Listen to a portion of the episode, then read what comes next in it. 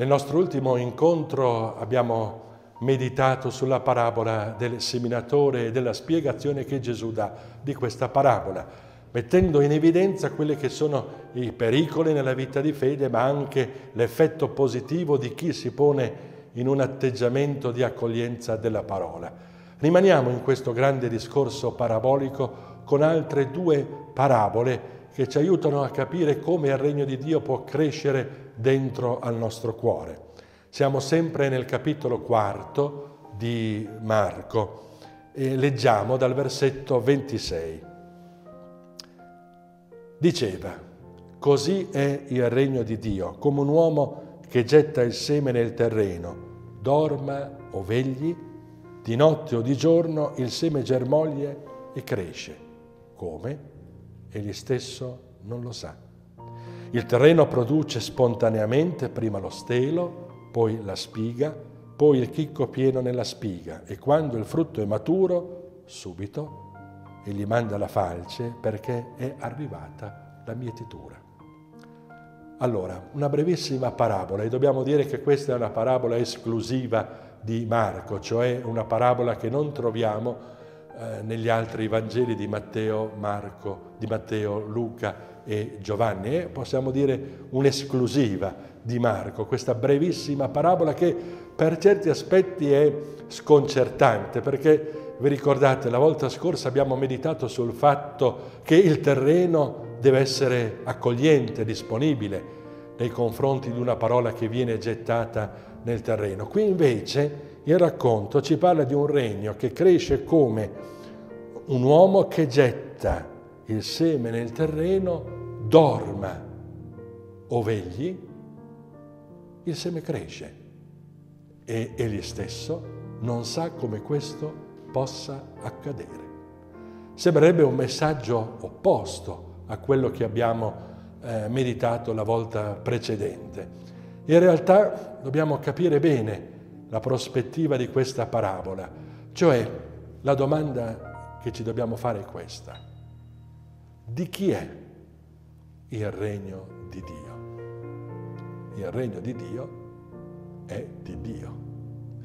Può sembrare un'ovvietà, ma in realtà Gesù ci vuole dire che non siamo stati noi ad impegnarci con Lui, ma è Lui che si è impegnato con noi.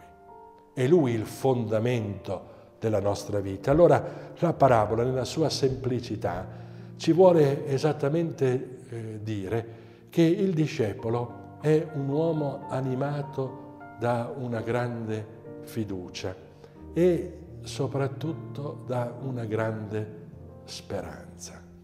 La speranza che Dio è fedele alle sue promesse. Dio non viene meno alla sua parola. È interessante perché la scrittura tante volte ci parla della fedeltà di Dio. Dio è fedele, anche quando e soprattutto quando l'uomo manifesta invece la sua incostanza e la sua capa- incapacità di mantenere fede alla parola che ha dato. Non si dice mai nella scrittura che Dio è coerente, perché se fosse stato effettivamente coerente noi saremmo spacciati, perché tutte le volte che non abbiamo mantenuto la sua parola, egli avrebbe dovuto far cadere su di noi tutta una serie di conseguenze. Invece l'ultima parola di Dio è sempre una parola di misericordia. Ricordate quel bellissimo racconto che troviamo nell'Antico Testamento, eh, il profeta Giona.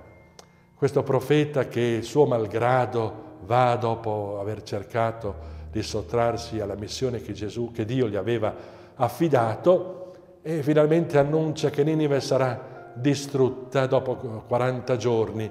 La folla ascolta, il re e tutti quanti fanno una grande penitenza e Dio decide di non distruggere Ninive con un grave disappunto del profeta, il quale desidera morire, poi vi ricordate va fuori dalla da città, spera che qualcosa almeno accada, almeno qualche strinatura agli abitanti di Ninive, ma proprio niente, no? E Dio gli dice, ma io non dovevo avere pietà di 120.000 uomini che non sanno distinguere la mano destra dalla mano sinistra. Perché sei così arrabbiato, Giona? Dio è fedele. Dio è fedele alla sua parola che è una parola di misericordia e di grazia. E anche la Chiesa non deve avere paura anche quando incontra difficoltà, anche quando nella nostra vita personale noi incontriamo difficoltà di cui abbiamo parlato la volta scorsa, no, eh, incontriamo difficoltà, ma non possiamo permetterci il lusso di essere avviliti. L'avvilimento e la tristezza possono venire nella nostra vita, ma non dobbiamo assecondarle. La grande battaglia che dobbiamo intraprendere è fermare sulla soglia della nostra vita la tristezza e l'avvilimento.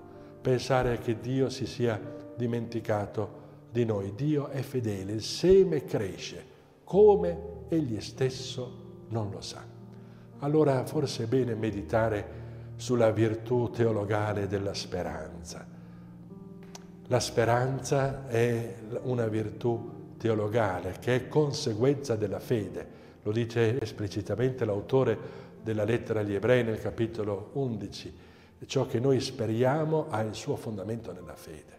E la speranza, vedete, è quella che ogni mattina ci dà la forza di alzarci. Quando, se non avessimo speranza, quando uno ci dice ho perso non tanto le speranze, ma la speranza significa essere in una condizione di grande, non solo di grande angoscia, ma di grande paralisi, perché l'uomo che non ha speranza non intraprende più il suo cammino, si ferma, si siede. E invece eh, quello che deve caratterizzare il cammino del discepolo è la speranza, perché la speranza si fonda non su ciò che noi siamo, ma su ciò che Dio è per noi. Dio è fedele. E associata alla speranza ci deve essere anche la pazienza.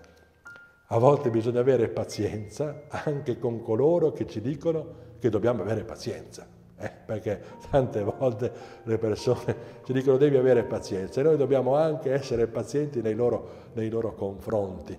Un po' dice Paolo come, eh, come dice San Giacomo, eh, il contadino semina e sa che c'è un tempo nel quale eh, il, il seme deve entrare, deve marcire e produrre frutto, cioè c'è un tempo, un tempo necessario affinché il frutto sia portato a compimento.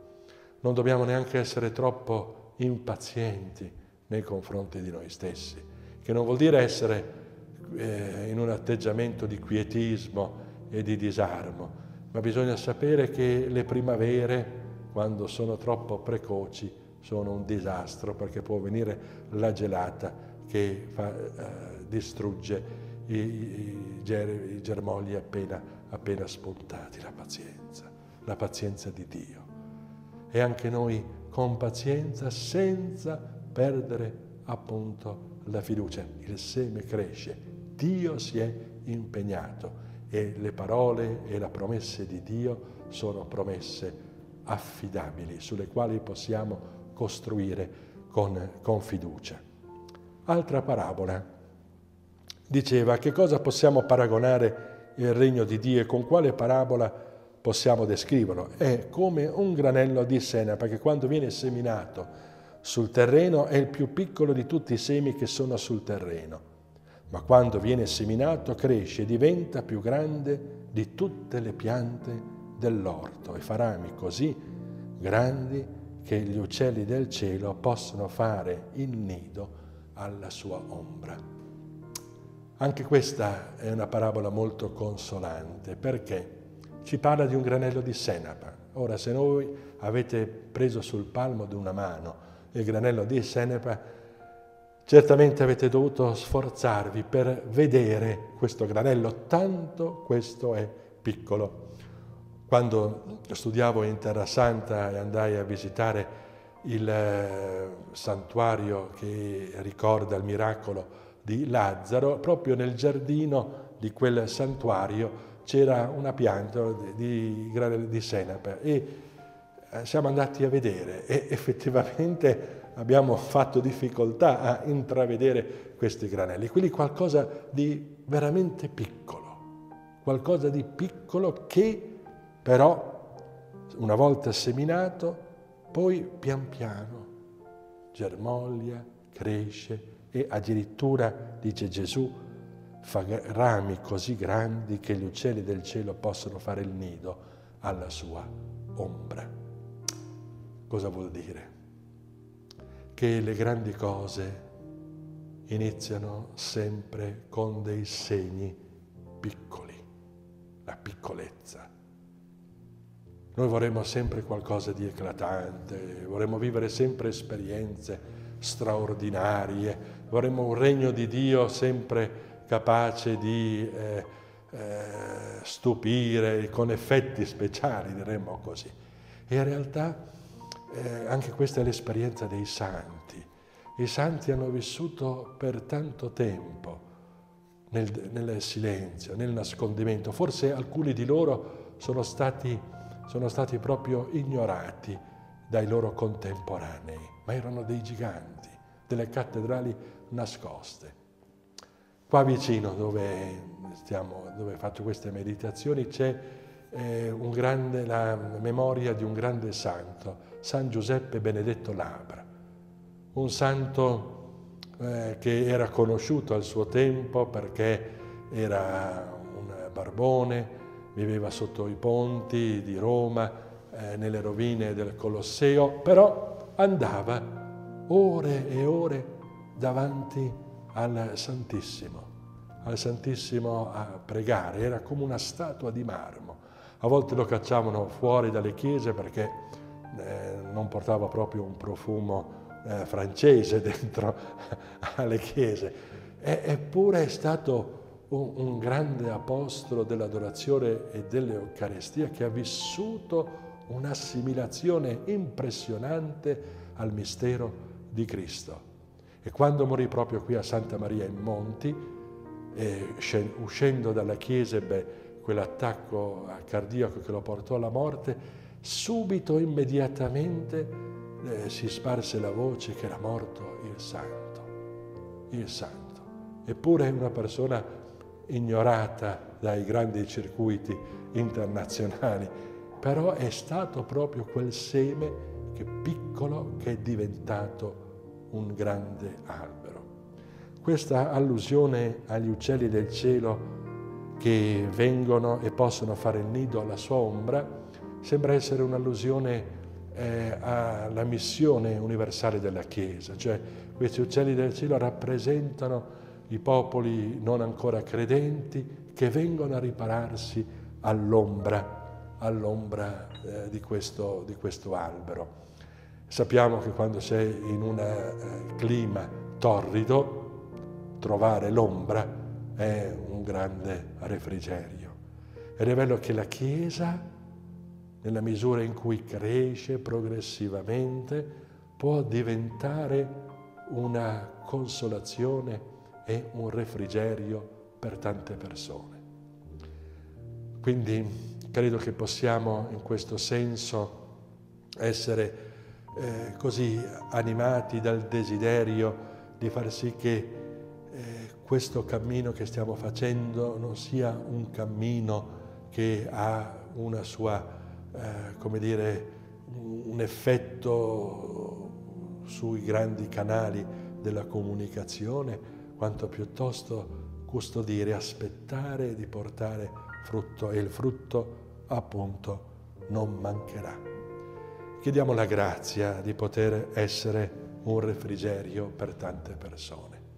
E mi viene in mente a questo proposito come una frase di un, di un diario di una grande credente, Etty Illesum, che è morta in un campo di concentramento dopo un'esperienza di grande sofferenza dove ha perso i suoi cari e gli termina il suo, un passaggio del suo diario dicendo si vorrebbe essere un balsamo per tante ferite.